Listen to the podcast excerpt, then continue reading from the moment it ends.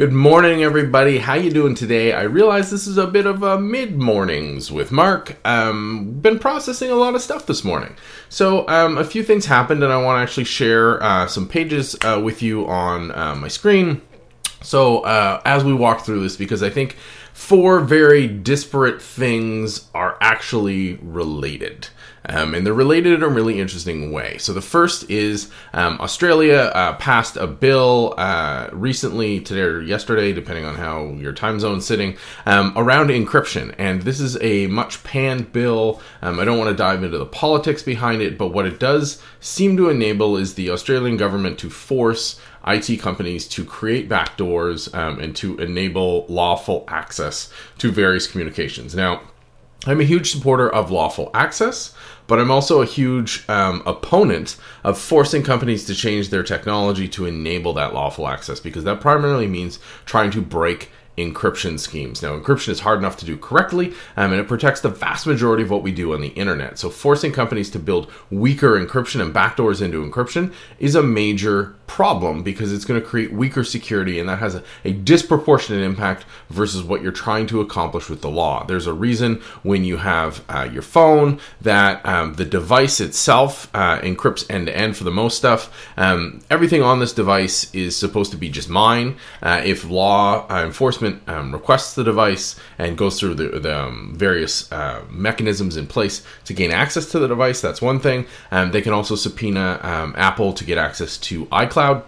There's a lawful access provision there, but iMessage is still end to end encrypted. So unless I back up to iCloud, they need my device to get access, and that's a different level of um, requirement. There's a different re- required level of legal proof, and you can't do it at scale, and that's really it. So there needs to be a balancing act. This Australian law is way out of whack, um, and it puts Australian users and internet users in general at risk because companies now have to adhere to it. At the same time, craziness happened um, here in Canada. Uh, Huawei's CFO was transiting through Canada and was arrested to extradite to the U.S. Now, this is apparently related to sanctions, but it's the latest step in an escalating um, effort against getting uh, or getting Huawei, uh, an effort to get Huawei equipment out of Western uh, and Five Eyes networks because they uh, they're alleging that the um, equipment is compromised. Um, now, interestingly enough, uh, if it's a telecom transmission equipment. Um, even if the equipment was compromised, if you're using end to end encryption and the equipment isn't one of those ends, things that transit across this equipment would still be relatively safe, depending, uh, you know, assuming that nobody had the ability to crack uh, the level of encryption used in that end to end, because the uh, telecom equipment is a midway point. So my device and your device, it wouldn't be uh, actually cracked. So it's interesting in that Huawei's being accused of doing the thing that Australia just legally mandated.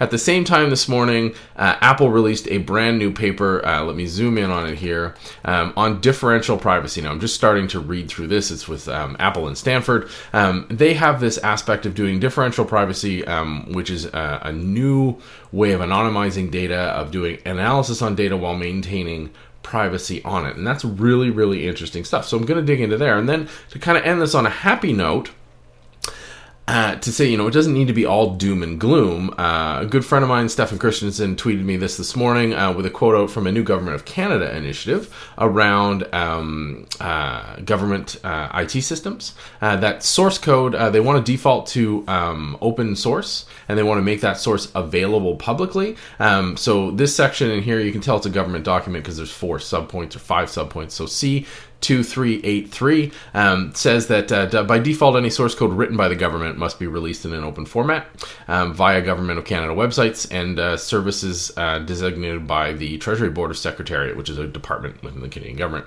So, this is a definitive push for the Canadian government to go open.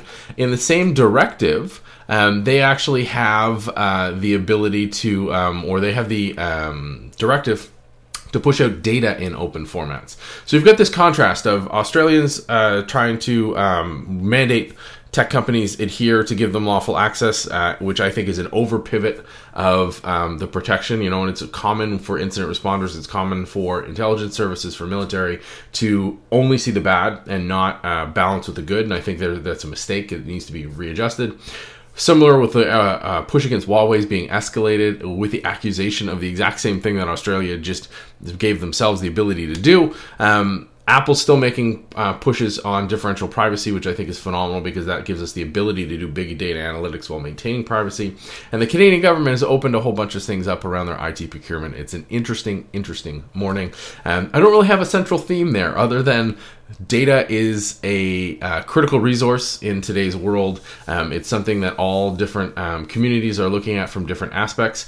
The biggest challenge I think we have is that we're all still connected. The internet is inter, after all. Um, so we have this challenge of uh, laws made in one places or initiatives taken in one community have impacts on the other. So hopefully it will all balance out, but lots to think about, lots that I'm keeping my eye on uh, just one of those thinker days. I hope you are set up to have a wonderful day. Uh, talk to me online at MarkNCA for those in the vlogs and the comment down below. And as always, uh, for podcast listeners and everybody else, uh, me at markn.ca. What are your thoughts on any of these four issues? All of them, bigger theme. Uh, you know, did you hear of them? This is the first time.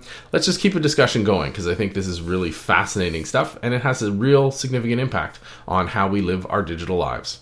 Have a fantastic day and we'll talk to you soon.